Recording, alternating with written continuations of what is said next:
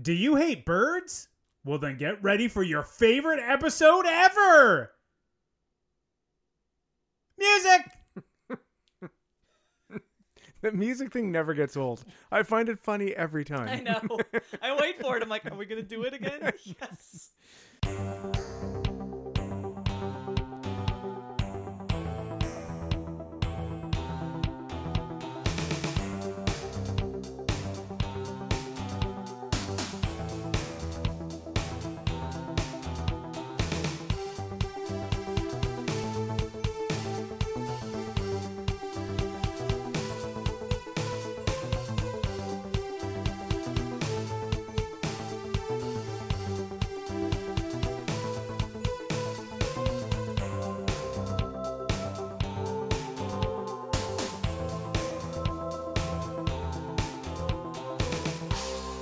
Everybody, welcome to the New World Podcast, we watch every movie released by New World Pictures. I'm Ryan. Welcome to the episode. With me, as always, is Mark. oh, yes, he's he's silently. Uh, oh, I forgot. He took a vow of silence. he took a vow of silence for this episode. So, I mean, that's fine. A lot of work it- on us. it's- A lot of work on us. It does seem like that's an odd choice for a podcast, but don't let's not worry. It's gonna work. I'll step uh, in for him. Hello, it's me, Mark. He sounds a lot like Mrs. Doubtfire. and Erica as well, filling in for herself and Mark. Hi, I'm here. This is me, Erica. And cheerio, it's me, Mark. And I am super excited to talk about uh, tonight. Uh, this the movie for this episode. I was going to say tonight's movie, but I don't know where you're listening to this episode. So why don't you just sit back and relax while we talk about the wholesome Southern tale Huh. of 1974's Gambling Man. No, wait. I'm sorry. No, that's wrong. I wish. Uh, I, I meant- wish that's what we had watched. I mean 1974's Born to Kill. Mm, I wish. coming right at you. Warren Oates, born to kill. Hustler's world, it's pay or die. Oh, wow. Hey, listen, Mr. Mansfield, I'm sorry. You know, I, I didn't bring no cash with me. I was so sure I was going to win and everything. But listen, I got some money at home. I got a lot of it. I'm going to bring it back as soon as I get home.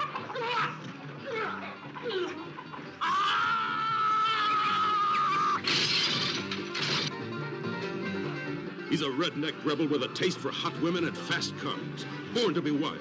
The law can't touch him at all. This is a stick-up. Hands over your heads. Anybody who moves gets a head blasted off. Born to kill.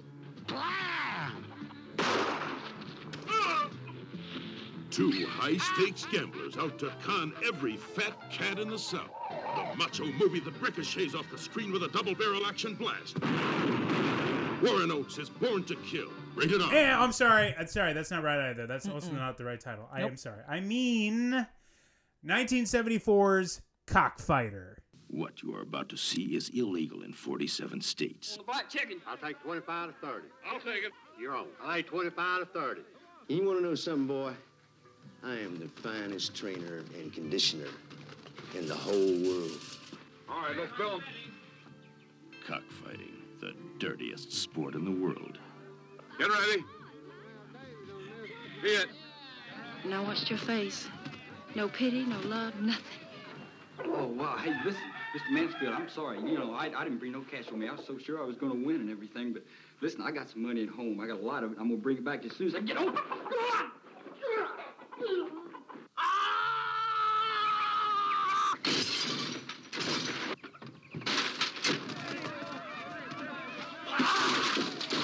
Frank Mansfield, professional with a passion for violence. I married and have children. The drive. The drive in it is to be the best. I like to call it sharpness. Not since the hustler has the violent underbelly of the gambling world been so nakedly exposed. What kind of a man risks everything in America's most controversial blood sport? The kind who will do anything to win. It's the desire to win. I think that bird has more of a heart than you ever will have. Anything that can fight to the death and not utter a sound, well, winning is the name of the game. Warren Oates. Cockfighter. Rated R. Yes, that's right. Cockfighter, the movie that went so well, they renamed it and re released it several times over in an attempt to make their money back. All 400 or 450,000 of it. Um, and I don't know if they ever did. It's written by uh, Charles Willeford. It's based on his book of the same title. He also wrote the book for Miami Blues, by the way. Oh, great! It's a book too, so I Yeah. can hate You that can- as well. You can read the book. Neat. Read the book if you've if this movie wasn't enough. You can read the book. Uh, he wrote the book for Miami Blues, which was also turned into a movie with Alec Baldwin way back when. Oh. If you remember that movie, um, he also is in this movie. He plays the referee with the cool mustache, who also sells him the white Oh, yeah. chicken Yeah. as well. Uh, Not a chicken; it's a rooster. It's a So, rooster. okay. I don't know. So, all right. Well, point of order. There's no chickens. Uh, in the, no chicken. No chickens were harmed in this movie, but a shit ton of roosters were harmed. Super harmed. and it is directed by Monte Hellman, is the director of this movie, who also co-edited it. Who also has the best name ever, Monte Hellman. Like, yes. like if something happens to me, guys, and I get amnesia, when you're like retraining me about who I am, just tell me I'm Monte Hellman. and I've had a very successful career until Cockfighter. um uh um where you can watch this it is uh, on prime but it is in 4-3 and it looks awful Mm-hmm. so we actually watched it on shout tv where it looks a lot better and it's in the uh up, it's in it's in its appropriate uh what's the word i'm looking for Aspect ratio. aspect ratio thank you oh my god, he spoke. oh That's no, what he was waiting broke it. for. that's what he He was waiting for he- you to lose your right. words so He- he, could just The step word of in. the episode is aspect ratio. I knew he couldn't let me not say aspect ratio. He was gonna have to break his vow of silence. Um, so you can watch if you want to. Don't want to have things spoiled by us talking about Cockfighter. Uh, go watch it. Come back. Uh, otherwise, yes, we're gonna talk about this movie in full. But we should warn you before you go watch it. If you are not cool with watching actual animals fight each other and actually die on film, this is maybe not the movie for you. Which, for the record, I am not, and I was fully unprepared to witness this. I don't think any of us were totally prepared for what Cockfighter really is. Yeah. And so that leads me to uh, asking Mark, who chose this movie, why Cockfighter? Uh, honestly, I thought the poster looked pretty cool, and it had I feel you. it had It does it look had, feel cool. that. It, It, does had a look cool. pretty awesome cast, and I was like, in early '70s, I thought all of this is coming together nicely until I watched the movie, and you know, I learned a lot from this movie. And you know, when you learn something and then you wish you hadn't learned it, that's this movie in a nutshell yeah. for me. Yes. Yeah. I learned a lot about the intricacies of cockfighting. Mm-hmm. I, you know, cockfighting's illegal in all 50 states. Yep. So, Mhm. uh, with good reason. At, And at the time, it was illegal in 48. right, right. And so they took advantage of it by shooting in both the two states that it was legal in What were the two states that it was uh, legal in? Georgia and Arizona. Oh, of course. I should have just blind guessed that. Of course, Arizona. But before we go any further, it's time to talk about what this movie is about. So let's go around and find out what's this movie about. We're going to start with you, Mark, because this is your choice. What's Cockfighter about? If you take a vow of silence, you can pretty much get away with being a total asshole to everyone. Oh, that is so ah, true. it's so That is true. so true. It's Eric- so true. Erica, what is this movie about? Yeah, I mean that's what it's about, and it's about cockfighting, and it's the worst. no, I, I thought this movie was the. I thought this was the age-old story of a man trying to win his lady back by winning some dumbass competition she couldn't give a shit about because he lost it because he was a drunken asshole years ago. Just that age-old story. Yeah, you're not Charming. wrong, except for the age-old story part. The rest of it, you're spot on. Yeah. Speaking of spot on, Letterboxd, uh, where we are also there. You can find New World Podcast on Letterboxd. Um, they we normally try to read their synopsises, and actually, this one is really good. Sometimes their Oh, synopsises are a little I don't know.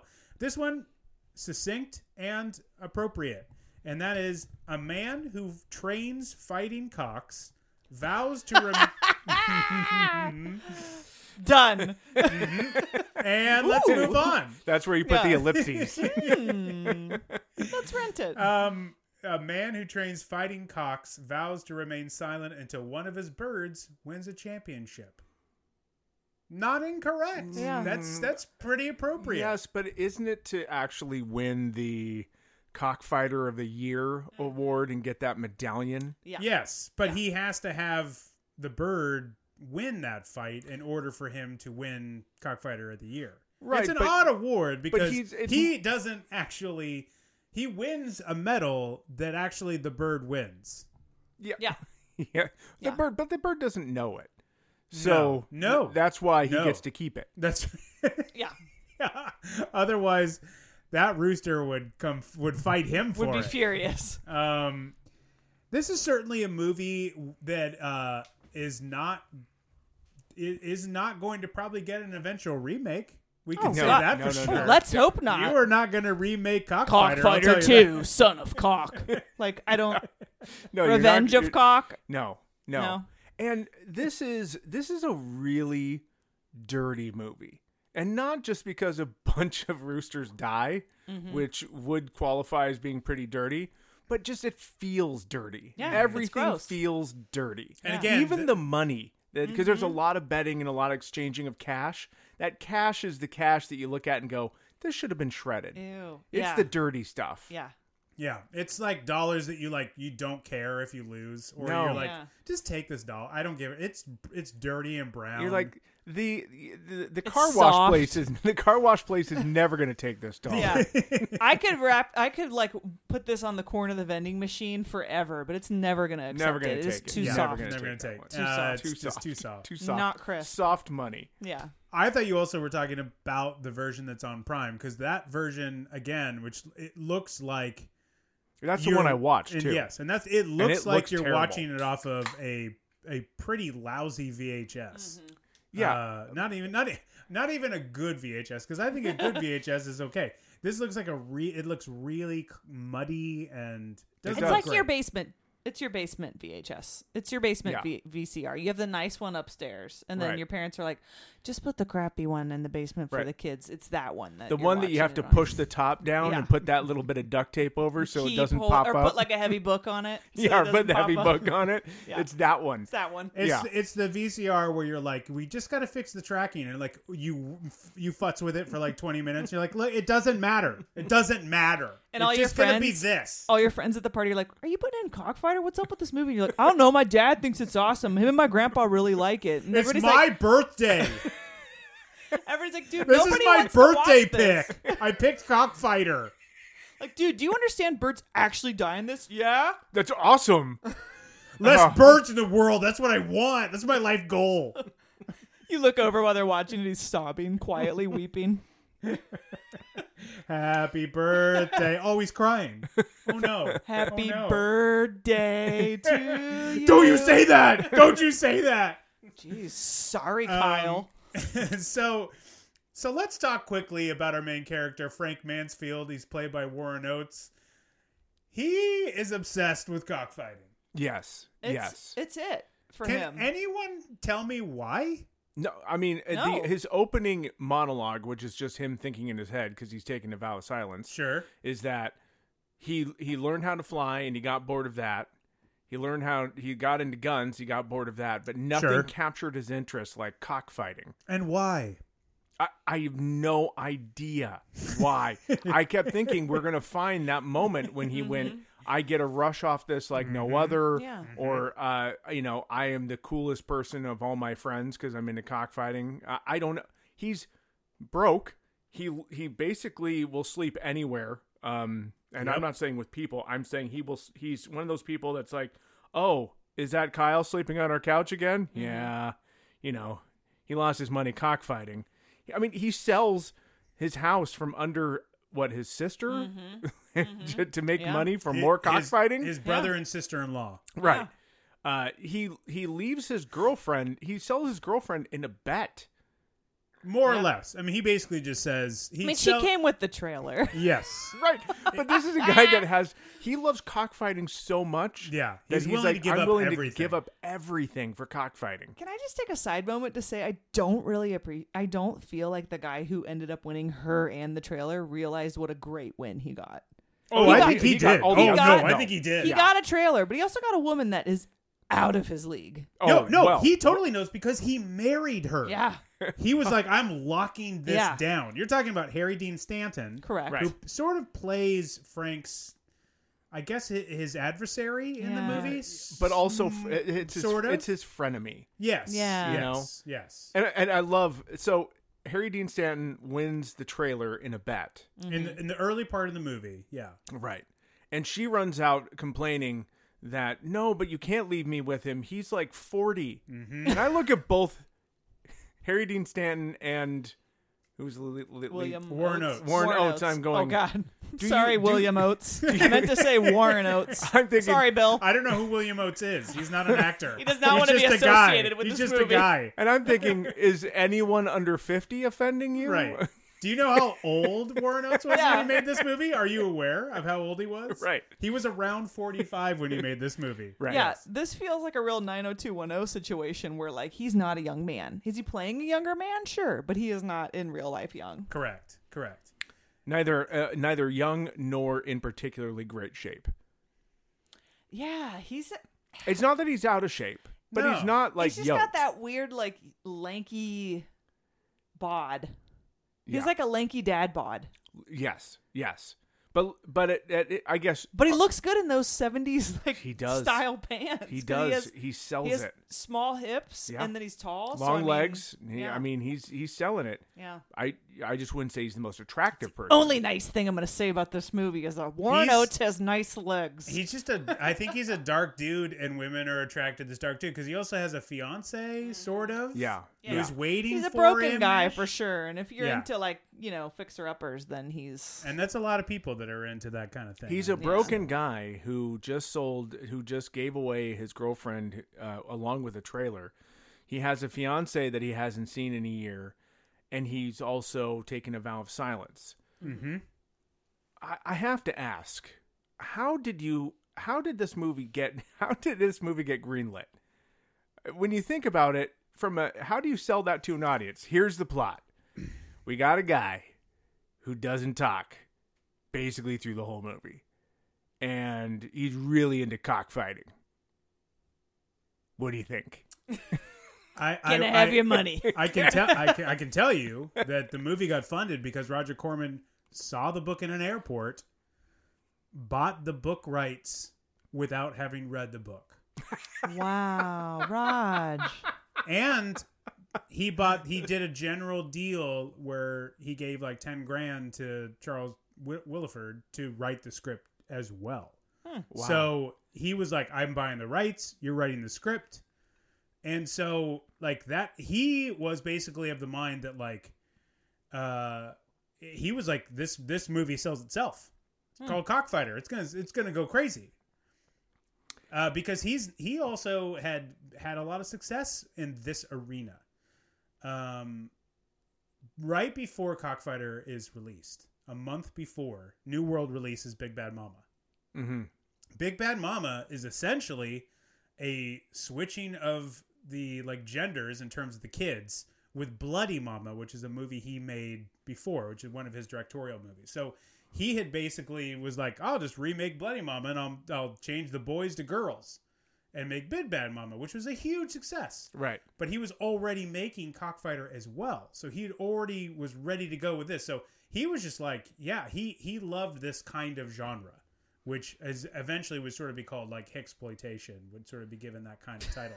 Right. But Um, Big Bad Mama had. and, and we will go into we're going to get into another one of these kinds of movies shortly. Oh, Actually, God. next month we're to get it. It's not to involve cockfighting, but Oh, uh, uh, but it will. It's sort of the same sort of southern kind of exploitation film, and that I think he just thought this thing was a slam dunk. That's what he thought. He thought this movie was going to destroy, and it totally backfired on him. So, but that's why he this got greenlit is because he just thought cockfighter. That's gonna that's gonna just destroy. Everyone's gonna come see this. This is gonna be amazing. Well, I have to admit, when I watched it, I thought, well, this proves one thing that Roger Corman will make a movie out of any plot. Mm-hmm. But I didn't understand the backstory behind it. I will say, Big Bad Mama was s- s- significantly missing a lot of cockfights, which It yeah, it lacked a. In fact, Yeah. it lacked. It has zero percent cockfighting in it. Mm-hmm. And then I thought, were did they pick up some extra footage from this movie to drop it into Too Hot to Handle? Yeah, Because there's a cockfight in that movie. which comes Yeah. four years later. well, I mean, he shot a lot of cockfighting. Yes. So, So- he apparently this movie bombs, and he is like when they when he buys Too Hot to Handle, he's like, let's leave the cockfight in. There. I mean, it didn't work for me before, so why not leave it in now? Why not? Why not do it? Uh, this first act is like pretty bleak because, Yeah. as you're saying, we we meet Frank. He is basically betting literally the farm, uh, almost everything he owns. Yep. He sells his house to buy a five hundred dollar rooster, which inevitably he doesn't pay five hundred dollars, but that's a small thing when you're like, dude, you're selling your entire house just so you have money to get back in the cockfighting game because you've lost literally everything. Right. Right. Then we get into a long second act, which is the majority of the rest of the movie, where it's more into a southern good time, which I can only say might be the case because of the music. Yeah. The Yes. music Yeah. is feels like it's straight out of like a Smokey and the Bandit sequel that they never made, Right, but right. were, were like the re- songs that they were submitted that they were like, oh, that Ooh, one's so just close, not nailing so it. close, So close. so close. Yeah. But we need the top of the line shit for Smokey and the Bandit three. Yeah. we might save a couple of these songs for Stroker Ace. yeah. Maybe Bert will come back for Smokey and the Bandit four. Who knows? Fingers crossed that three on, Bert. works. Um, Smokey and the Bandit 3, Jackie Gleason was supposed to play Smokey and the Bandit. And it was originally shot Yeah. that way. And they showed it to test audiences, and they hated it so much that they reshot like most of the movie to, to bring the, the Smokey back. Yeah. I Where is the cut of Jackie Gleason doing both Oh, no characters? I would Where is it? love No to see that. That movie is not good, and I don't think it's any better with him playing both roles. But I, I'm wildly curious how that would have played. I haven't seen Smokey and the Bandit 3 in so long, and it's only because you and I went to go see that see it because we had caught up with the other two. And we're like, they're coming out with a third. We've got to go This see is going to be amazing. and we went and saw it, and we were so disappointed. yeah, yeah. It was, uh, and so uh, we were not the only ones. Everyone who saw that movie was like, disappointed. There were people that saw that movie that were like, you know what, Cannonball Run Two was good. I take it back. Shame on me for ever saying a negative thing about Cannonball Run 2. So, so we're talking about uh, Southern good times that are happening because we've brought in his new partner, which is Omar Barandowski, who's played by Richard B. Shull, who's great in Oh, this, uh, right? Like he's, he's a- awesome. I, I, yeah, I mean, not to jump to the end of the podcast. Good night, everybody. Um, Don't or jump good, to the end. Or good day, or good morning, whenever you're listening. Or good day. Right, Ed? Shouts to, to the Down Under crowd. he's he is the highlight of this movie. He- Yeah. he's a joy to watch. Yeah. he's he's like a little bit of comic relief. Mm-hmm. Nobody's more into just the pageantry of cockfighting than him. Yes.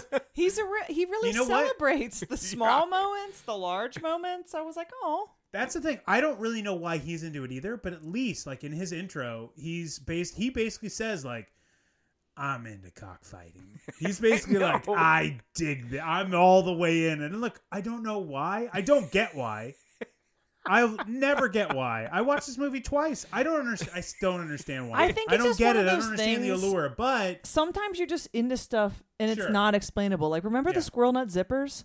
I used to love the squirrel nut zippers. I don't know why. It doesn't make any sense. But oh, if somebody pops in that album, I'm here for it. so, you know, sometimes you're just into Oh, stuff. There This uh, there's That's some, a, that's probably the most perfect analogy I've ever heard.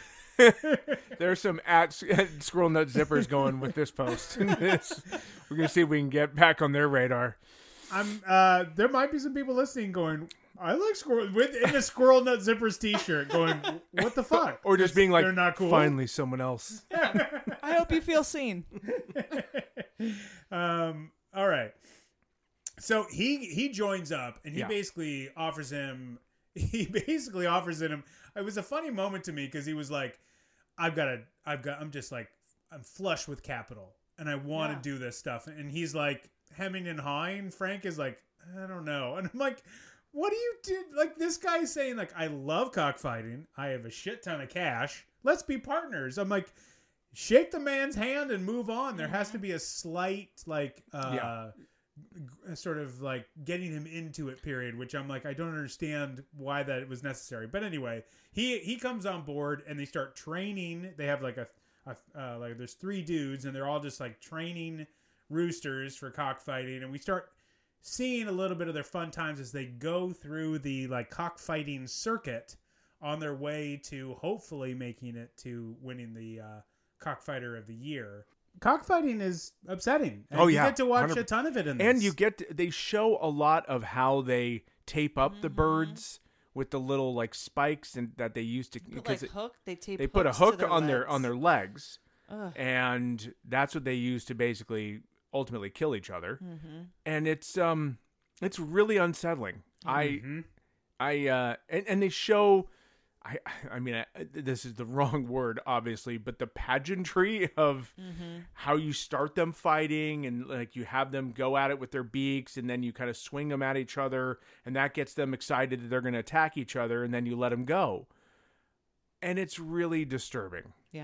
It Yeah. reminded me of, consistently it reminded me of when I was younger. I went down to Tijuana and I went to see bullfights, Yeah. and I was young, Mm-hmm. very young, hmm uh, probably nineteen, and I didn't realize the bulls all died. yeah That was not Yeah. something I was aware of. So, like, I think the first fight we were so into it, and they keep sticking him with these spears, the bull, and you're like, oh well, that kind of sucks, but I guess they'll just patch him up later. And then, like at the end of the end of the fight, once it wins or whatever, then they just take a knife and down goes the bull, and then they drag it off, and you're like, oh, okay, I Yeah. didn't know that was gonna happen, and. Yeah. I didn't know in this. It felt like like this movie. I wasn't aware. Oh, okay, they're dead. That's not some fake blood we threw on a rooster. We just that's a dead chicken. but And but it's my understanding with there's even like a scene where Warren Oates takes a chicken he doesn't like, or a rooster, excuse me, and he takes the rooster and he just cuts its head off yeah yeah he does on on film. Yeah. Mhm. But I think uh, with a bullfight, in the end, they do cook up the bull. I mean, Ye- like yes, like people yeah. eat the bull. Unlike this in cockfighting, where they just fill a bathtub with dead chickens and Right.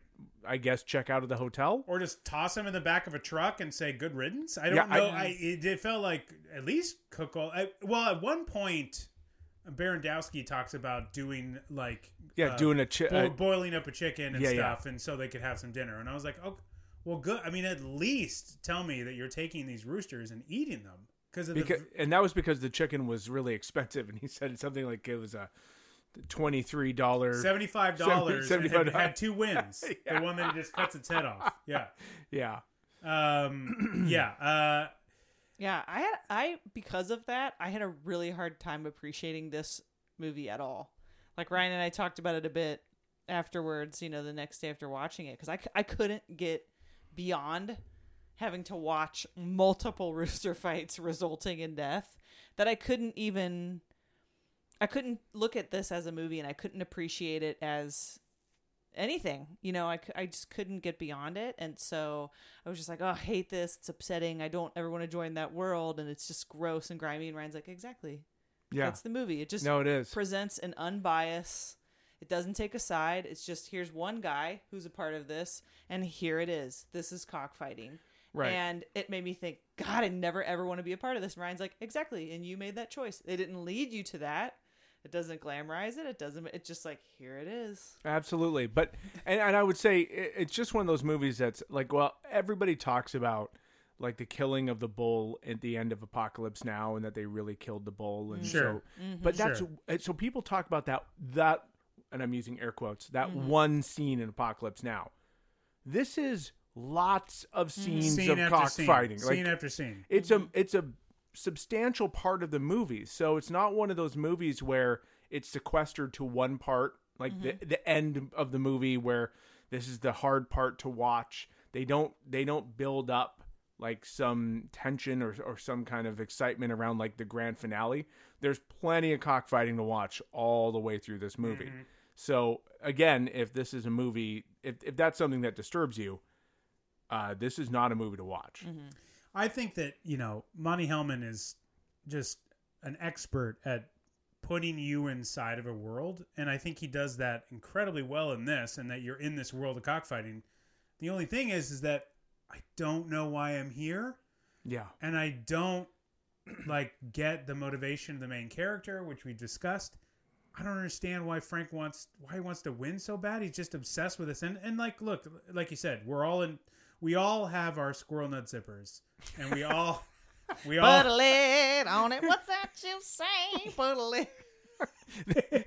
we all have our squirrel nut zippers as our T-shirt. yeah, that's a T. We all have buy our squirrel it, nut buy it at TeePublic. That's everyone. right. Along with your pit dick Yes. and your mouth pocket T-shirt And your coma boner. Ah, coma boner. uh, Oh. um, so like um so yeah like you really are Im- immersed in this world it's just i don't understand i don't understand why we are and you go through the ride of him trying to redeem himself and like a lot of the Monte Hellman movies, it ends rather abruptly and it just sort of ends. Yeah. Mm-hmm. And while on other movies that he's done that for, I feel like that was really a great choice. And this one, I kind of feel like I'm left with questions. Yeah. I'm left, and uh, he always does that. He does that so that you are starting to go, but wait, what about? But No. this one, I'm left of like, what? What was my question? Is like, what was the point of this? Why did I watch this other than the, for this podcast? I, Uh, I, I mean, I get, I, I hear what you're saying, but it's like the really grimy, dirty Hal Hartley movie. That at the end you're like, Amateur? you're like, not. There, there's no cockfighting in amateur. I'm Okay. trying to think which movie you're per, you're no, I'm just saying that every end, every one of his endings, you're like, wait, that's the end. Yeah, Wait, what was. I? So what was I watching? right. And this ends in much the same way. And you're like, and I you're didn't like, see a single cockfight, and now it just ended. right. So yes, it has raised the bar for every every Hal Hartley movie. Next time I, you know, I, I watch Amateur or Simple Men, I'm gonna be like, you could have thrown a cockfight in here. well, there's a grenade that goes off in Trust. You just don't see it on camera. exactly. I, Exactly. I had actually an opposite reaction about the ending. It ended, and I was like, initially my thought was like, thank God. I was just glad it was over. But the more I thought about it, I'm like, no, that's the ending. It's just, this is it. This is it for this guy. He's not going to change. He's not going to do anything differently. He's gonna talk now. I- He's going back to talking, but like, this is it. and just because he won, he's not gonna stop. Yeah, he's not going to stop. He's not going to change. You know, and for me, him, you know, being like, "Yeah, she loves me," I was like, "No, she doesn't. No, she doesn't." Like, No, I think she just told you in un, in no uncertain terms that she does not. Yeah. And, that because I, I liked actually that it was the setup that you know she to- she tells him earlier on the the his fiance you know back when he meets up with her when he's still not talking she's like I just want to get married and I want to have children While he's And I wanna un- settle while he's taking off her blouse. yeah. Mm-hmm. And then he makes sure none For of that the can one happen. the one titty count of the whole yeah. movie. it's a one mm-hmm. titty count. Mhm. and he makes sure none of that can happen because he sells that house and that farm. Gone. Mm-hmm. Yep. you know he's like no this is it. This is my family the audience and the He is he is he at the end is untethered from any home, any mm-hmm. place. this is He it is just purely in Yeah. the cockfighting. and he think i think he felt like she would see that and be so wowed and amazed and drawn in and she saw it and she has that she has a great speech at the end where she's like, I didn't. I was watching you the whole time, and you had no empathy, and you had no emotion, and that's not somebody I want to be with. I thought that was actually really kind of cool that she had that reality and Mm-hmm. she saw that watching him because I was like, yeah, we're we've But all been thinking this as viewers the entire time. Like, what is this guy's motivation? And she finally saw it. So it just felt But like to why me like she had an idea of him in her mind Mm-hmm. throughout their whole relationship, and then when she really saw who she really who he really was, she was like, yeah, I'm out. Yeah. No, I agree. But were was were there no other signs? like No, well, she I didn't- mean, she you- didn't go. I She'd know, never I- been. I know, but like again, I again, I don't know. Maybe she was 19 as well and never been to a like a bullfight or a cockfight like me, but like I, I know she had never been, and he said he wrote her a letter saying like you got to see me doing this at my best, uh, to his to his opinion. But I was like, really? Like you've not, kn- you this is your first sign that he is into something really shitty. Like but think you- about it. If somebody's like, "Hey, I'm a trainer," like if someone, it's probably the same thing for like people who fight dogs. They're like, "No, I trained these dogs to be fighters," and then you watch a dog fight, and you're like, "My God, that's horrific!" Like. Same I- thing. I- like she saw it, and she was like, "You're not training a chicken. Chicken. uh, You're not training a rooster. Roosters have pea brains. You're just putting weapons on their feet and letting them go for it." I get it because you used the wrong analogy because the thing was is she was just she was she was just into a guy who was really into squirrel nut zippers and she's like that's cool. I don't know them but that's cool. And then she finally listened to the squirrel nut zippers and she's like oh no no no fuck you. I don't want to be in this. I don't want to be in this relationship. That's why. But I, I, it- the, uh, I just want to set this up just a little bit and kind of I want to rewind just a second here. So this movie is leading up to he he ends up getting this prized chicken that he spends uh, he's supposed to spend five hundred dollars on, sure but he doesn't. But he gets it. Because So the guy now- says you're not you so no now- one should spend five hundred dollars on this rooster So now he's uh, sorry rooster. I always keep saying chicken, but you know uh, whatever. Um, so They're of the chicken family. he's- I should have looked that up, like the science of it. Ah. yeah, I should have I should have run the numbers on that. Should Isn't crunch just- numbers on chickens. isn't it just male female am- or Yes, am I is. wrong Yeah. It is. So, but, okay, so he starts winning all of these competitions, uh, leading up to the grand, like the Super Bowl of cockfighting, uh, which is like if the Super that is a really grand way to put it it's no, but it's like the Super Bowl if it was the XFL, you know, Yeah. it's like, I mean, it's a bowl, uh, but anyway, uh, but he's but really but had the audience of like a bowling alley on an off night. right on a Tuesday. It was league night on a Tuesday, and we're Yeah, doing our. It's got to be league night because the, the audience that was there was into it. they were, they were, but So- there was not. They're not plentiful, is what I'm but trying but to say. But he's invited his fiance because she's never come to one of these, and he thinks like I need you to see me do this because I think you'll understand. This is a this is supposed to, supposed to be so it's the final final fight. It's supposed to be sort of your Rocky moment. You know, he's this is it. It all comes down to this. She shows up right in that fight, and he notices her, but n- none of his actions change Mm-hmm. and you'd think this would be the moment where he's we, we would build some tension around i've got to show her that this is great i've got to there, there's something here and he just goes through the mechanics of a cockfight and you gotta the end, you gotta get her into the squirrel nut zippers. You gotta like Right. dance a little bit. You gotta Right. show her that this Yeah. is a cool. you can't just drop the needle on the Yep. record and be No. like And no no we're gonna sit here and we're gonna just listen. and listen just to stare it at her. yeah, pop out go- in your zoot suit. You gotta dress up. Yeah. You Right. gotta get into it. You gotta Uh-huh. like show her how the music moves your body. God, I wish everyone could see your dance that you're doing right now. which it's is amazing. which could work for Burt Bacharach or Squirrel Nut Zippers. Are you They're the sure one you're and the not same. An, They're are, one and the same, right? Are you sure you're not an SNZ fan? Are you sure you're not an S and Zer? You sure you're not a zipper? Are, you- are, is it a zipper or an S nut? Oh, that's a real Sophie's choice. Ah, all right, now we're gonna go into one of our favorite segments on the show. Things we loved and things we hated. We're gonna talk about the things we love and the things we hated about 1974's Cockfighter. Mark, what's something you loved? I, I uh, honestly loved his business partner, um, and I mentioned that earlier. But my favorite of this whole movie is Ed Begley playing like the insane like teenage son who has the cock that he will cock like a rooster, not Yeah. cock. Yeah. Mm-hmm. Thank you. That he Ed is Begley Jr. does not show his cock in this movie.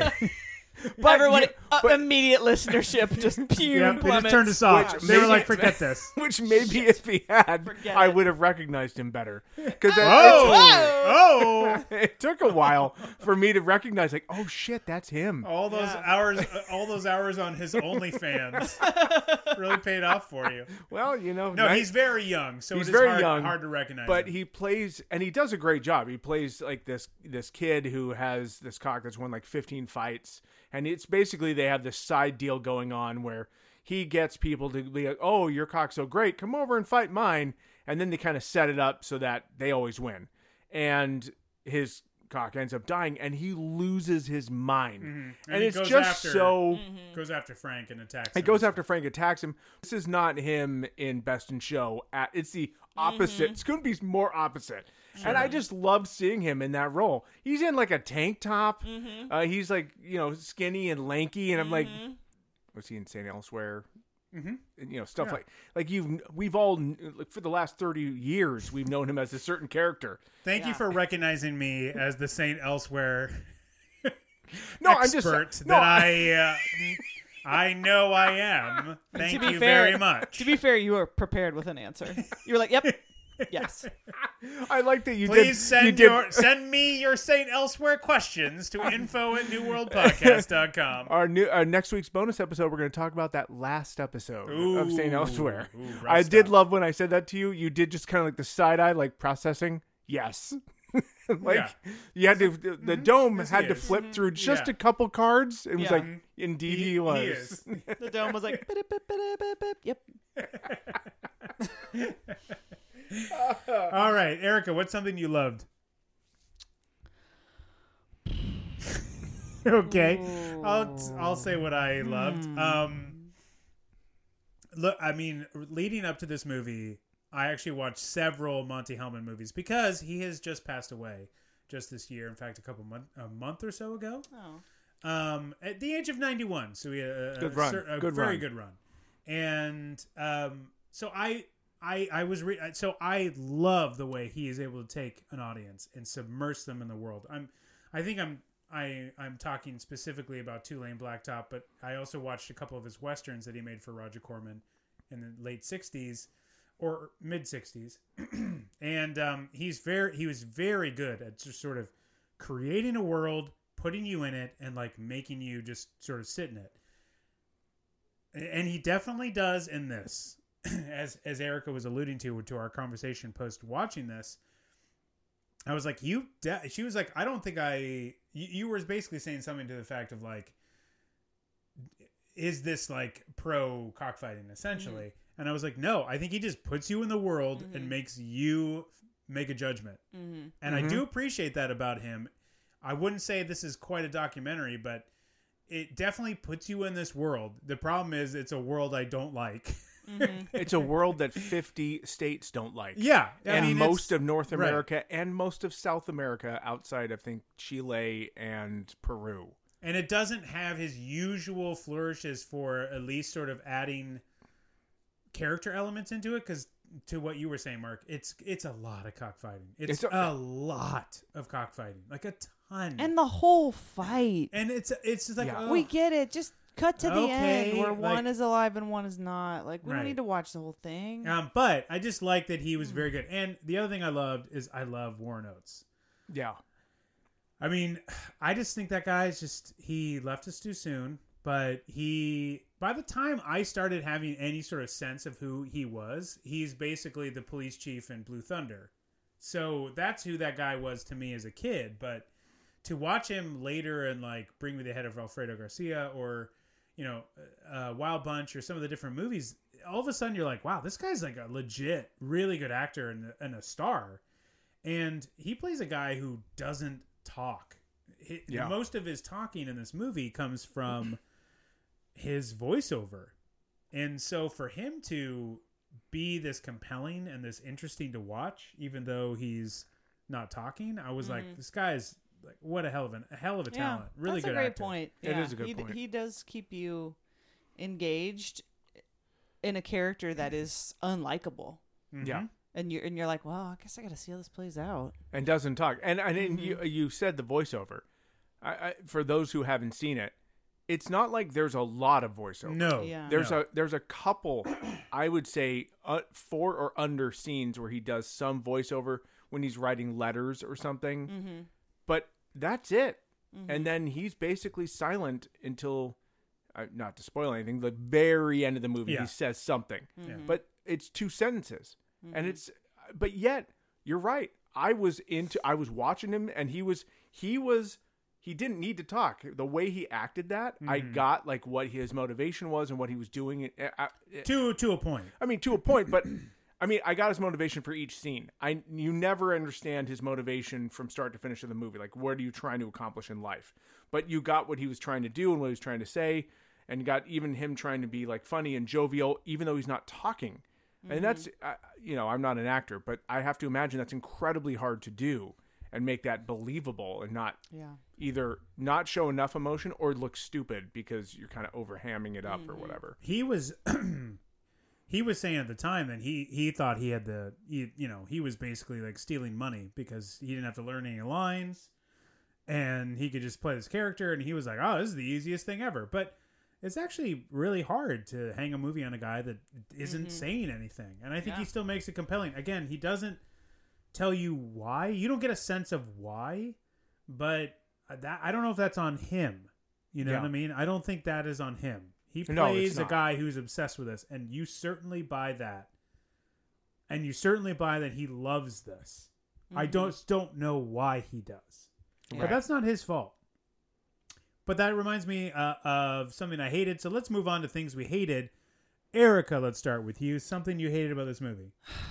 I I mean to be honest, I hated the entire thing. It's not for me. I like I mentioned earlier. I got I was really hung up on the on the having to watch the roosters fighting over and over again because I do not enjoy movies where birds are the villain, as I have mentioned in previous pods. Um, I'm a big bird fan. so killing birds was tough for you It was. It was. Well, birds were a villain in that, but this it, it was particularly hard for me. So I hated I hated most of it. Um, but getting beyond that, I think if I hated anything, Uh, we'll let you think on that for a second while we go around to uh, Mark. What is something you hated? Um, I really hated. There's a scene when he goes to his brother and sister in law's house, Mm-hmm. and she the, we're introduced to them. She's in the kitchen making Sure. breakfast, Yep. and he comes in, and she's frying pork chops on a skillet on the stove, and I was just like, two things. That is a terrible way to cook a pork chop. right? Second, having that for breakfast and all that grease, you're gonna have a heart attack, bro. Yeah. Mm-hmm. That's not. Come on. It, Yeah. it really just. I mean, in a way, it was charming. Like, oh, in the '70s, we had pork chops for breakfast. But I was also like, well, that's why so many of those people didn't last very long. And didn't like the that's the brother and his. Now I watched this the second time. So in the very beginning of the movie, his then girlfriend Dody says, "You were talking in your sleep, and you were talking about Roger. Roger is his brother." And he was talking about kicking Roger's ass in his I dream. fully missed that connection that Roger. And she says, like, I know you can talk because you Yeah. talk in your sleep. Yeah. Right? So, so she's never heard him talk. uh, apparently not. So she that means she became his girlfriend after that hotel scene when he decides to Correct. the hotel flashback when he decides to stop talking. yeah.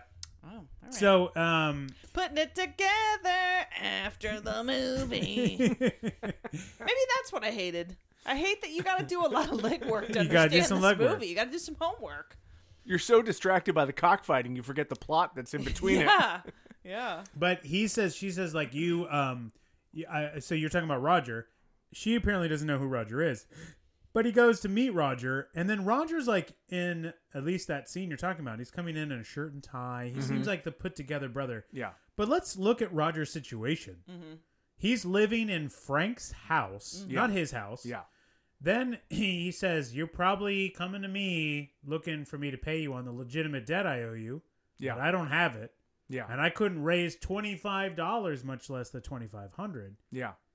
So he has no money. Yeah. He is apparently well dressed, but what does he do? He's living in his brother's house, and then once they he Frank sells the house, then he turns to his wife and goes, "Well, you better call your dad." I'm like, is he? So Frank is actually the good son, right? Well, like I don't know. Roger's the shit heel who who looks like he's got it together, but clearly has nothing together. I yeah, I I, I mean he's obviously misallocating his funds because he's so flush with pork that they can just fry that shit Right. up Yeah. on a Right. breakfast. He and be was like, even having a "Ugh, shot with I- breakfast. Yeah, he I- spent all the money on Ugh. pork. I've and got now so many he's- pork chops. I got pork Mm-hmm. chops coming out my ears. We just have it for breakfast, for God's sake. They what do you kinda want for seem- lunch? Pork chops. What do you want for dinner? Pork, Pork chops. chops. But it kind of seemed like if you want to go to a house to like just chill and party, that you go to Rod, you go to Rod, Randy, Roger. Roger. Sorry, God, William Oates. What's the name? Is there a Randy in the Squirrel Nut Zippers? Quickly, yes or no? I don't think so. Oh, okay. Um, yeah, but he's like doing that shot for breakfast. He's wearing like fancy breakfast. you Yeah. know, Oh, yeah. pork yeah. chops, Like, it's, it's, it a made party it, house. Mm-hmm. It gave the appearance like he had it together, but like clearly he doesn't because he's you know it was odd all the way around. Like Yeah. Also, that house was only loosely tied to the ground it was on because they were very able to lift easily- it up yeah, in very a matter easily. of hours. Yeah. He started digging in front of the house with a shovel. I was like, It's like, man, I was like, you got a dang. long day ahead I of was you. like, and then all of a sudden it was immediately on the road. I Yeah. was like, oh, well, it, it took was no up on time. the Hey, truck and just heading. They were like, "Oh, we got to move this whole house. Just bring a shovel. We'll be cool. Yeah. we'll be fine." Here's something I hated. Um, I hated that they took away the ending of the movie by doing it early on. And what I'm saying is that the end of the movie, he goes up against Harry Dean Stanton. However, at another part in a derby earlier in the movie, sort of in the middle-ish, mm-hmm. he also goes up against Harry Dean Yeah. Stanton mm-hmm. Yep. and wins that. yep. Yeah. And then, you know, his Dody at that point, that's when he finds out that Harry Dean Stanton has married Dody. Yep. And then Dody, like, comes into the ring and tries to attack him. And then Harry Dean Stanton picks her up and, and like, walks her out. So I'm like, he's. that. I mean, that's almost like the end. Right. Because, like, we've. He's beat the guy who, like. Again, he's a frenemy, not a not a traditional adversary, but like in the beginning of the movie, he makes that bet, takes all of his stuff, sets him on, and as we learn in a flashback, is the guy that essentially is the catalyst for him to take the vow of silence. And yet, the end of the movie, he also goes up against him, but it's like, but you already beat him once. Yeah. So I'm like, what is? So what's? You what- didn't get the medallion. You didn't Yeah. get Cockfighter of the I Year. guess, but he's already beat him, so it's not like it's like as if Mm-hmm. like you know uh Daniel also had a fight, you know, uh with Johnny like and kicked his ass earlier, but then they still go to the Valley Championship at the end of Karate Kid, and it's like, well, but you already kicked his ass earlier. It doesn't Yeah. matter. This doesn't matter. I, I guess I didn't see it that way because at the very beginning they kind of set up that he took the vow of silence to get the cockfighter of the year and he wouldn't do it until he got that. So these were just sort of in- inconsequential revenge moments along that road to get to where he wanted to go. But then I was like, well, why don't you beat the guy that that long? uh I forget the guy, but the the blonde hair guy who who guy, he who he loses to because his rooster walks out of the ring or whatever. Mm-hmm. Like, it's like, why don't you go? You got to go up against somebody you haven't beat. Yeah, no, I get that. You yeah. know, like you've already beat Harry Dean Stanton, so it doesn't. It has no stakes. It's like it doesn't have it. The whole thing. I, I mean, this movie has a lot of no stakes. Oh. 'Cause, uh, it- there's a lot of moments that you're that should be a bigger moment, bigger and- achievements Yeah, and they're not they don't really pay off but you know uh, maybe that was the intent that you know in life you don't get big rocky moments in life right, right. like your achievements are small and to the audience around you are like i don't i don't i don't see why you felt like you overcame anything with that Right, Mm-hmm. right. i mean maybe that's what they were going for What's funny is even when they play out the the moment where he wins Cockfighter of the Year, he's told that he won right because he's out talking 'Cause to he's his already fiance, distracted like by near some- the parking lot. So he's not even there. It's it's it's great because it's such a non uh, cinematic moment as we know it. Because normally, if if we were remaking Cockfighter today, which we can't, because you can't you can't kill animals like you, they do in this movie. But No, if, i- if you made Cockfighter, if it was if we made Cockfighter, it'd actually be two dicks slapping each other. that's right, which that's we, right. which we'd be. which I've been Wow. pitching for years, Guys, I'll so go. I'll take over for casting for that one. Don't worry about it. I'll handle it. That's actually the ending of Steaming. Yeah. The ending of Steaming. That's Steaming Part Two. It's a it's, It's, a, just it's called. Cockfighter. Steaming. It takes to the fight- save the spa, we have to have all these men fight each other with only their wieners. Ah, that's what Joseph Losey would have wanted. That's Yeah. how he would have wanted this to go. Um, I'm just imagining myself weighing the wieners, making sure they all weigh the same. you gotta take a little bit off of it. You Gotta take a little It's- bit off of this little- one. It's a little, too, thick, heavy. a little, too heavy. yeah. Um, uh, the other thing, uh, the, Having the wieners run up towards each other. Run up towards each other. the blessing. Just you gotta touch- do the blessing. just- you got you got to touch. you gotta get tips. them near You each just other. Gotta, Gotta, get them near gotta each other. Touch the tips. We gotta So get the them ready. tips tips sort of attack each other. Yeah. Gotta get them ready. Um, the thing that it reminded me, the thing that reminded me of it is that you talked about the voiceover, and the thing that that I hated, one of the things I hated was like the fact that that voiceover started and then just like disappeared at some point in the Yeah. movie, and also sometimes was like bringing up facts that I don't care about, such mm-hmm. as when he goes back to his house and sees his brother and sister in law. There's a voiceover was like, "My house was near the front of the house. yeah, house." his room. and yeah, and his like room was near the Front. it was suddenly a place where they were storing stuff and i was like what what does this matter at all like i'm sure this is something they took directly from the book and it might have made sense in the book but it, i don't see why we're talking about it in this movie it makes no so there's bits and pieces of this monologue that are like worthless and then it just kind of goes away you know it's like it, it it's not very well utilized Yep. so that's sort of drove me nuts. The other, the last thing that drove me nuts is that having watched four Monte Hellman movies before I watched this one, I'm really mad that this is the Monte Hellman movie that New World put out because his other movies were great. Mm. I loved them. They're so good. And this is the Monte Hellman movie we got. Yeah. It, it, it was But isn't isn't that why we have this podcast?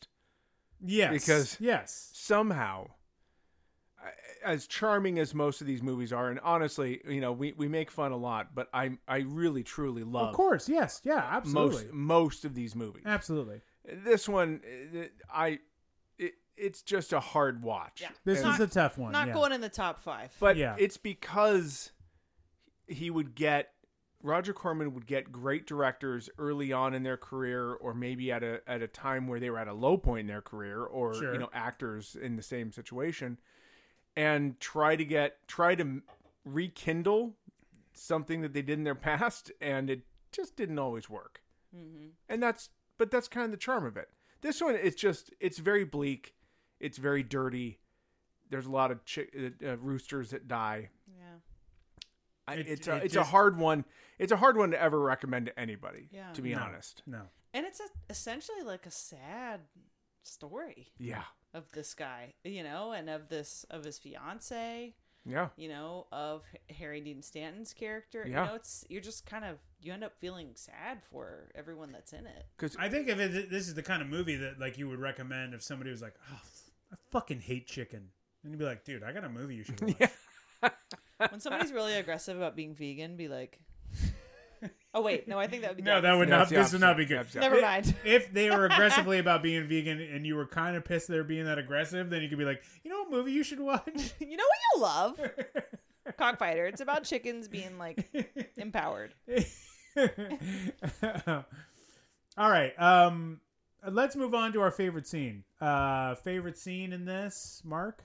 uh, absolutely favorite scene when they go to the cockfight that's in a hotel, and they end up getting robbed To- mine too. Mine because too. because Absolutely, hundred percent. Uh, pro tip: If you know that someone's gonna get if about to rob you, grab your wad of cash and throw them under the pile of chickens that are in the bathtub in the bathroom. Dead You're roosters. fine. The money's gonna be there when you get back. It's already soft dollars.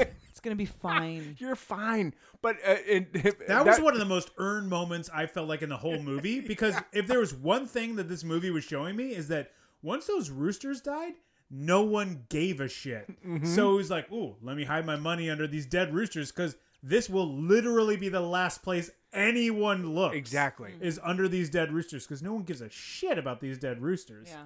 But just that whole scene, the fact that they all have to take their pants off and they throw all the pants onto a sheet and they pick that up and take it out. But even Harry Dean Stanton's Were they just stealing pants? because that's what because uh, because that heart no it was so charming so confused Uh, at no first. it I'm was like, so funny they- because in that time you only put money in your pants Right. you would Yeah. never think to put them in Sure. your shirt Right. Mm-hmm. and they even asked Harry Dean Stanton's girlfriend to take her underwear off Yeah. which was like okay but never know. and then they come back in when the guy's like one guy pulls the money out of his shirt. He's like, "Ha ha! Look, they didn't get this." Well, what he had come, is he had put all his money in a tobacco pouch. Right. So he tries to give that tobacco pouch to the to to one of the robbers, and he was like, "Keep your tobacco." So when they all leave, they all start laughing because we're like, "This is so silly. We're all in our underwear." And then the robbers come back in, and he's the oh, the guy who he's taking out his tobacco pouch and taking money out of it. Yeah. So they come back in and say freeze, and they grab the money and then run off. I just thought that was a, a, a funny moment It that they came It back is. in. It Uh, is I- literally probably the lightest moment in this whole movie. Is that scene? Yeah. And it's a scene that, that Warren Oates is not in because he's he's decided not to be there for Right, this right. hotel cockfight, and Right. and he's gone off. I think it's when he goes off and and has the Ed Begley Jr. scene. and they have- Exactly. they have, that fight. Well, he had, and then rightfully you learn why he avoids it because that's where he had to take his vow of silence was from a hotel cockfight when he Yeah. ends up wasting a Right. real quality Yeah, bird. yeah, so maybe he was like, so he's "No, like, I've yeah, been down no, this I road." Yeah, yeah, He actually made a good choice. Erica, do you actually have a favorite scene at all in I, this movie? I mean, I have a favorite moment. I don't know if it's an entire scene, but I did actually really like the one sort of exchange when they are at the party. It's kind of mid movie when Frank and his new business partner, his new Polish Mm, yes, business yes, yes. partner, at the Mhm. party, and his his Polish business partner has sort of longish hair and a beard, and then one of the Southern gents comes up. He's like, "What are you Russian?" And he's like, "No, I'm Polish." And he's like, mm, "You look Russian." And then he makes a comment like, "Geez, four generations here, and I still, you know, get treated like this." And I just thought like, it's funny, but it's also it just felt very true that like he does not look Russian at all, but just because he has a beard, and any uh, pretty much any man can grow, like grown Sure, man can grow a beard. Not but- me. Not worth the shit. yeah, uh, yeah. He, But I really like that Yeah, he exchange. I he, thought was, that was he funny. says uh, three generations in, and he's talking to me like I'm just off the boat. Yeah. Yeah, Yes. and yes, and it's a really says. great line Yeah. because yeah, he just like a hint of a moment of like this guy's been putting up with a lot of shit. Yeah, that this guy of- puts up with a lot of shit, but he's still like very positive, very engaged Just in like Russians. cockfighting. He's very, you know, he's just here for the fun. He has and that Russian thrill and attitude. He has a pageantry. Russian He's attitude. got that Russian, just you know, je ne sais toi- No, fuck that. Yeah. Never He's- mind. no, Joie de He's vivre. like, got that we- Russian joie de we vivre. all like cockfighting, but you love cockfighting like a fucking Russian. Whoa.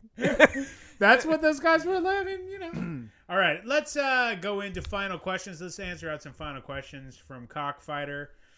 Guys, reportedly, Charles Willeford's first draft of the screenplay was 240 pages. what was that version like? I think he just printed his book. he was like, I, I, I'm a novelist. Uh, is this how screenplays work? I feel like that's how I'd do it if I was a novelist. I, I, it, so many more cockfights.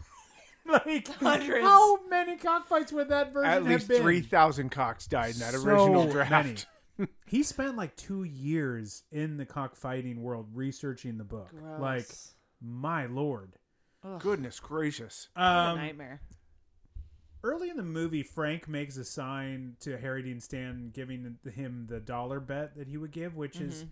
he gives is. But my question is, wouldn't it be easier to make the sign of one and then zero zero Yeah. easier than making with your hand making the sign for 25 or 2 5 and then putting your fingers together to make a time sign and then 4 to say 100 I don't. I, yeah, I saw that and I was like, "How you got one hundred? I have no idea. I would have been like five cross. Wait, you're having me do algebra with your fingers? Let's stop this now. Just use your fucking voice. Tell me. Sh- just Write it down, or even whisper in my exactly. ear. Just It almost felt like Just little kid it in. math. Like, oh, I want four 25s. Oh, you want a 100? No. No. I want four 25s. Like, that sounded like more in some way than 100. Yeah, was Frank studying for the a $100 bill? GED, like Yeah. inside No. the trailer right before he came out? Uh, Harry Dean Stanton bets a thousand dollars in the first cockfight uh, of the movie, which he, in order to put up the collateral, Frank puts up his car and trailer. Now this is 1974. Was that equivalent value? Uh, you know, trailers can go for pretty damn cheap, to be honest with you. If you're in a rural part of town and those trailers are not well maintained, you can find a sub $1,000 trailer. You really can. I mean, the trailer wasn't like great, but it also wasn't bad. It didn't look like shit in there. Oh, it looked like shit in there. I, He I was would. boiling water to clean his clothes in it. So first of all, you're getting he has pots no and wa- pans that no have undies. machine. But you're getting undie pots and pans. You're making spaghetti in the same pot that like Warren Oates' undies were in.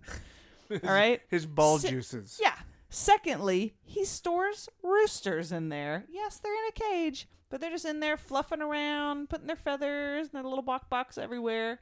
You didn't have You to know? buy an alarm clock. Also, when you're in, when you're The savings. when when you're in that kind of betting situation, you're not exactly pulling out the Kelly Blue Book and being like, Yeah. "Listen, Yeah. listen, bud, Right, right. I don't- Again, you know, little this kid is- math. I felt like he was like, "Ooh, a thousand dollars. That's a lot of ones.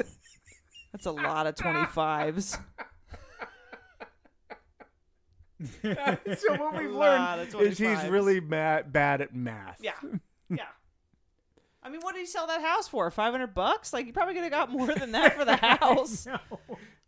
I know. It's so true. Um, now we talked about how you couldn't remake this movie, but if you were to remake this movie, but you replaced cockfighting with radball, would you be in? One hundred. Oh God, yes, yes. One hundred percent. I I'm am just- twenty five times four in.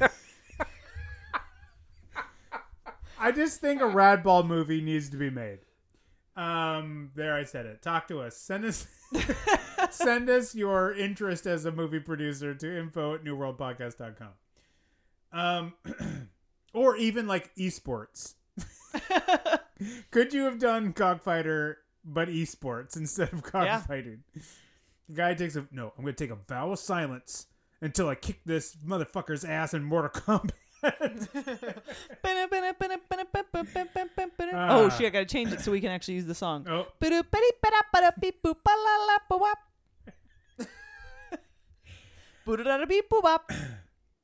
Roger Corman apparently hated the last line of this movie.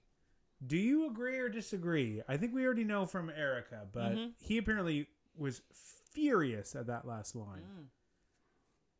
So much so that Monte Hellman said he threw the script against the wall and then didn't see him till after they were done shooting.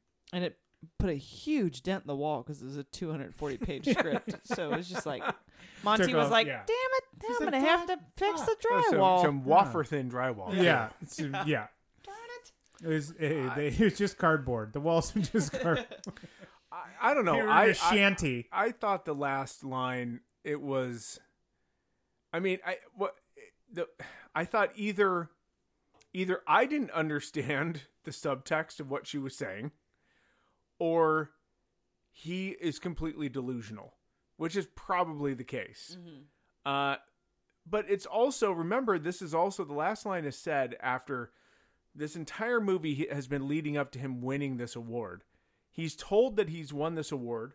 He's at this point nonplussed about it, even though this is the plot of the whole movie.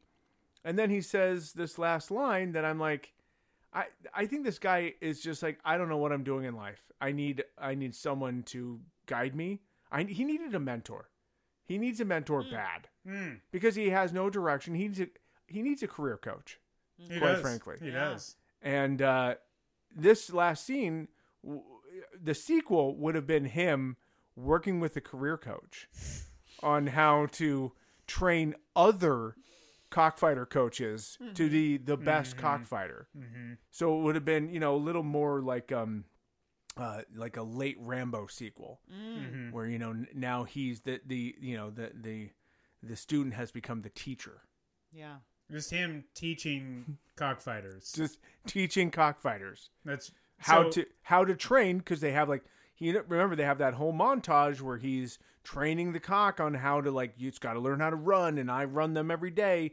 You know, he's teaching all of that. He's bestowing that upon the next generation of cockfighters. I think there probably maybe was a little federal legislation got, that got in the way of that being a feasible movie, but Just a little sprinkle. maybe that's where he was leading. He thought that he was going to turn this into a franchise. Hmm. The fact that he wanted a franchise leads us into our research here because Corman did really think this was going to be a big hit.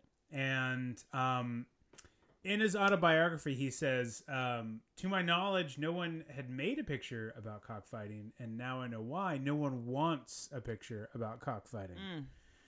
But he talks a little bit in his autobiography about going into Georgia and and doing some uh, scouting, and then they went to like an actual cockfight, and he was like getting into it and having some beers and like gambling, and he lost all his money, but like which he said should have been a sign, but uh, he got into it. He thought this was going to be a big hit.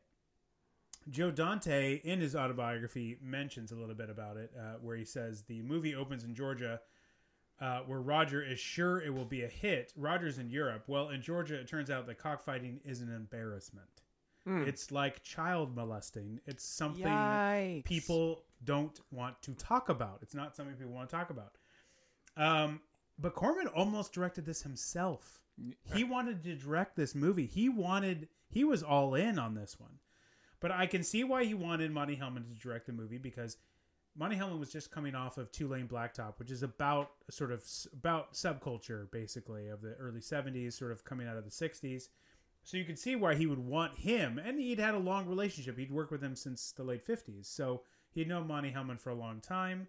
He was very much into to to making movies about you know subcultures, and um, so Monte Hellman's coming to this having made Two Lane Blacktop, and he'd been hired to make this movie called Shatter. It's a 1974 movie as well, which was a co-production between the Shaw Brothers and Hammer, and he was actually out in Hong Kong making this movie.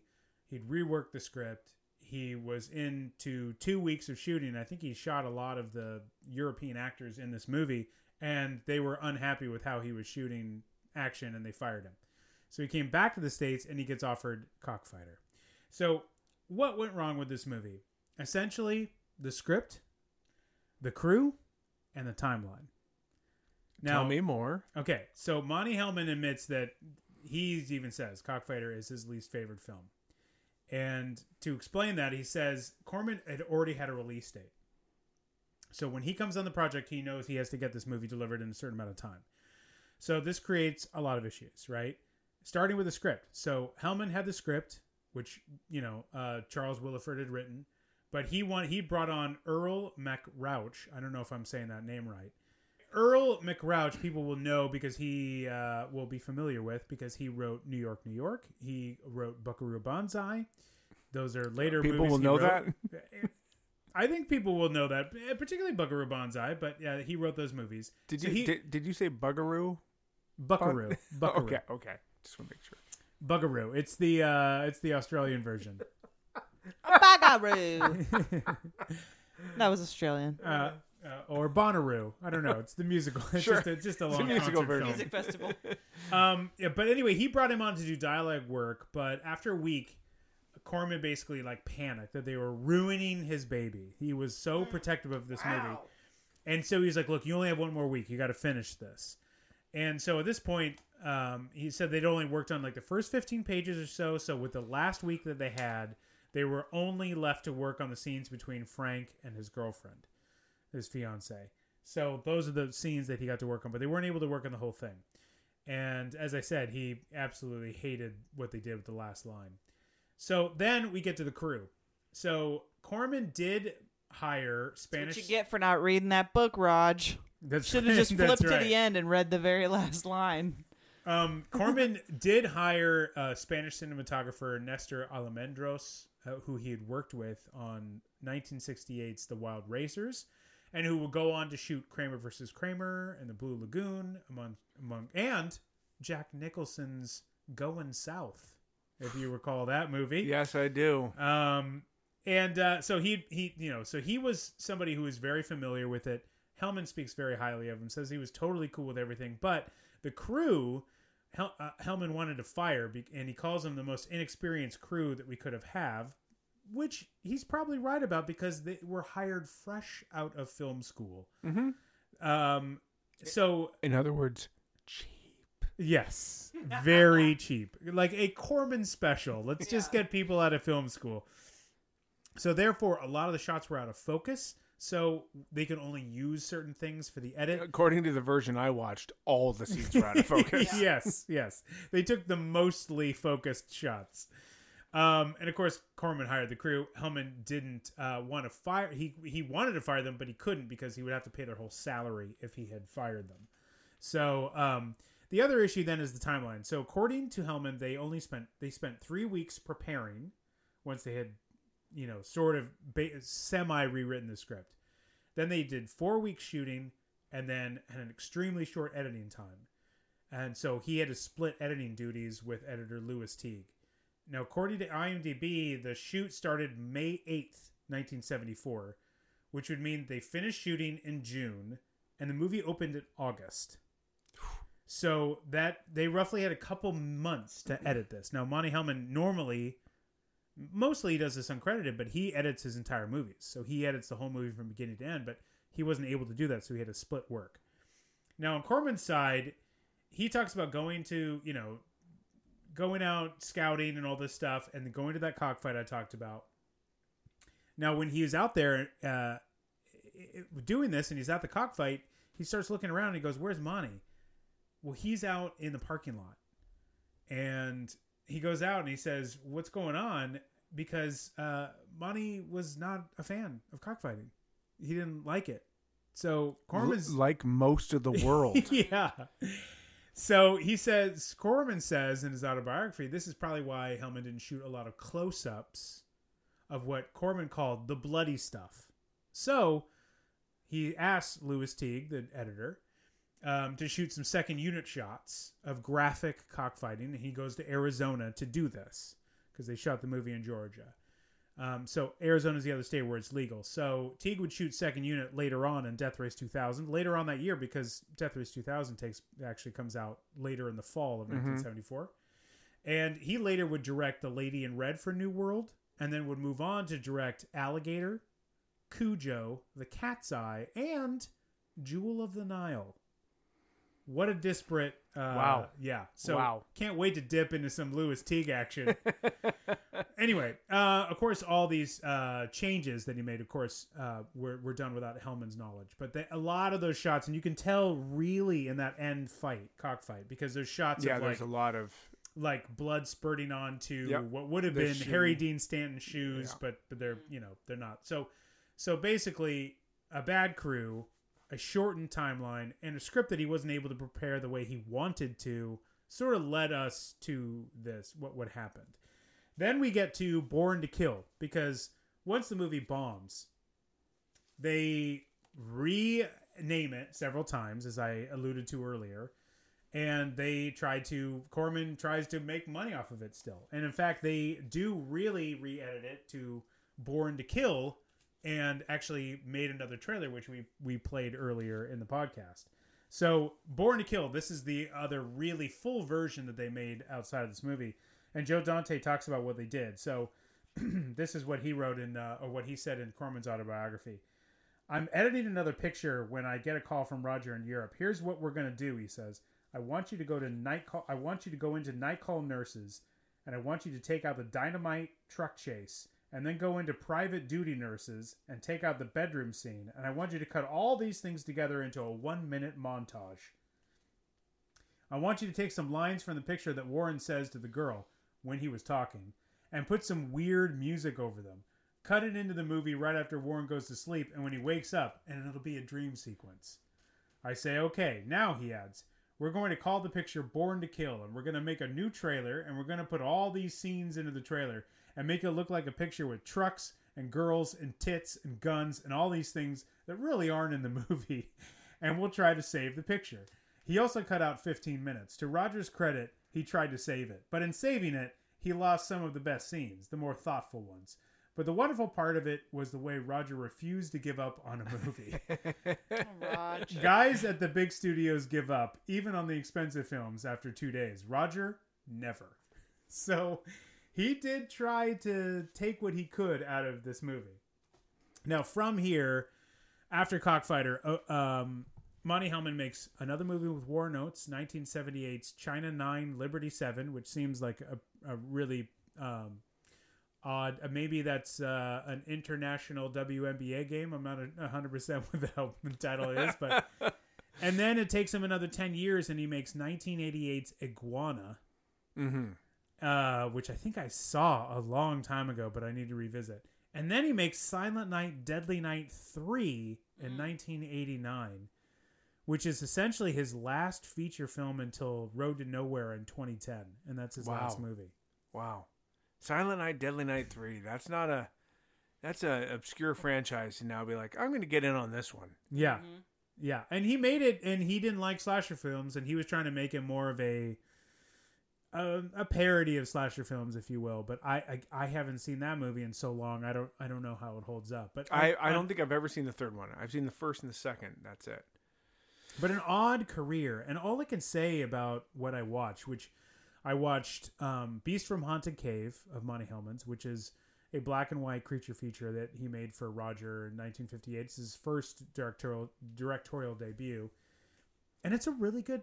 It's a good movie for what it is. Like those kinds of movies that Roger made, like Beast with a Thousand Eyes and stuff like that, and Attack of the Crab People. Like they were all pretty much the same. Like here's the scenario, here's some people there's a couple relationships and then they're in this weird place and then there's a monster and they got to fight the monster and then they win or lose and then it's over but there's some pretty interesting scenes in it there's a couple scenes in it that i think really kind of showed like what hellman could do but they're not like um there's like interesting scenes between characters but they're they're like threads that go nowhere because the movie is ultimately about this creature that attacks and they have to fight so they never go anywhere but it was really a sign of things to come and then the two movies that the two westerns he made, which is uh, Ride in the Whirlwind and The Shooting.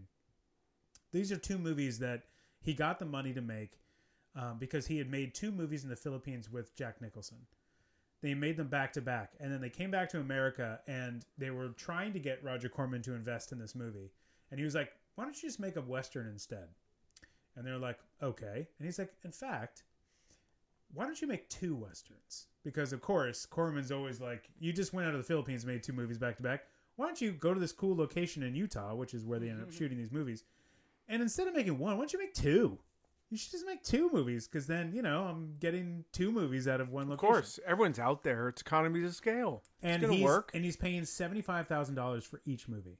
The first script he gets back, Amazing. so Um, yeah, absolutely. yeah, one hundred fifty thousand. Amazing. Wow. And in pure like Corman fashion, he gets the first script for the shooting and he can't stand it. He hates it. But he's spent five thousand dollars on it already. And Nicholson actually writes the next one. Right? He writes Ride in the Whirlwind. He's also a producer on this, and he's in both movies. But um, the first script for shooting, he couldn't stand it. He was like, "This sucks." But he was like, "If I give up now, I'm out five grand. But if I give them the other seventy thousand, I'll have the chance to make all my money back." Yep. So he goes forward with making Yep. both movies, despite hating the first script, and says, "Okay, I'll make both." By the way, the shooting is terrific. It's a fantastic movie. Warren Oates is in it, of course. Jack Nicholson shows up as a bad guy in it. Um, Millie Perkins, who plays uh, the sister-in-law in Mhm, Cockfighter, mhm. she is one of the baddies in in the shooting. And then right in the whirlwind, Jack Nicholson wrote it, it and he's in it, and it's a terrific, more of a more classic western. But they're both terrific movies. And then Two-Lane Blacktop, Well, ho- hold on. Before you go there, did he make his money back? Yes, he's he made it back instantly because he, it, what happened with both those movies is they didn't actually get um, much of a theatrical release, particularly in the U.S. So he sold them right in with a bunch of other movies to TV, and they basically got played on TV a bunch. However, a few years later, probably about four years later, they started playing theatrically in France, and the shooting played in theatrically in France for like a year. And Ride in the Whirlwind pl- uh, played for six months, so they were hugely popular across Europe. And Monte Hellman starts getting this reputation in Europe. In '71, he makes uh, Two Lane Blacktop, which is an incredible movie about these two guys who just want to who just have this really cool souped up car and they just dra- they travel around the uh, the U.S. trying to get in drag races.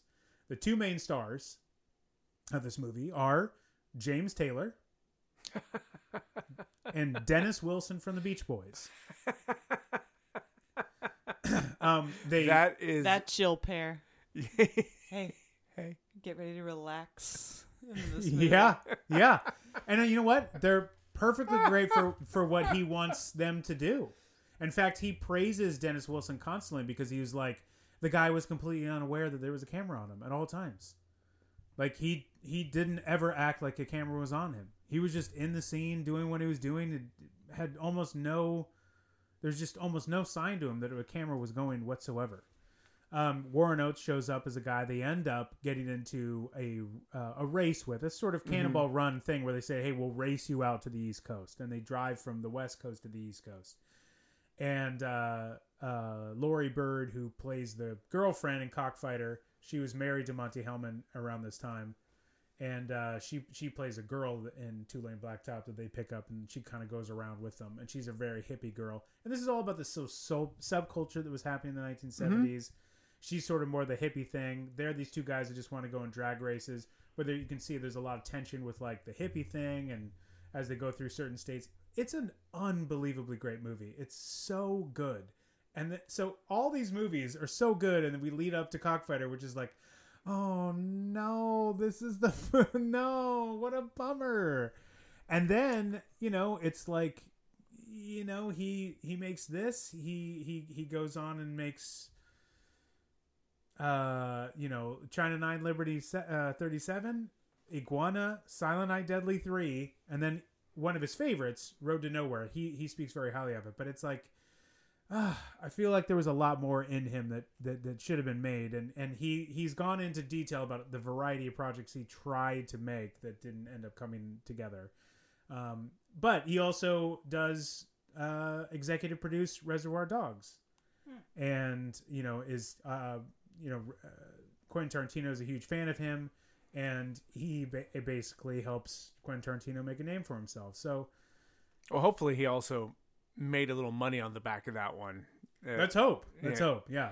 I like to think that Quentin Tarantino also brings in some of those people to be like, you know, you, you kind of got, you, you had incredible talent and you didn't get the break that you necessarily should have got, or you didn't hit the stardom that you certainly earned by your talent. Right. right. So I'm going to bring you in and give you like, you know, that, that last chance or, or, or just, you earned it uh, because I appreciate what you did. So I'm going to bring you in on my coattails, and and you can enjoy it. You well, know, it's which also I- his, his first movie, so I think hum, Monte Hellman being involved is also what made it probably was helpful to financiers who were like, Sure. "Who's this guy who worked in the video store who's going to direct this movie?" So sure, and hopefully he got some money on the back end of that because I, I would hope so. I would think that that probably made more than any of the movies that you listed. Yeah, Certainly, Silent Night, Deadly Night three.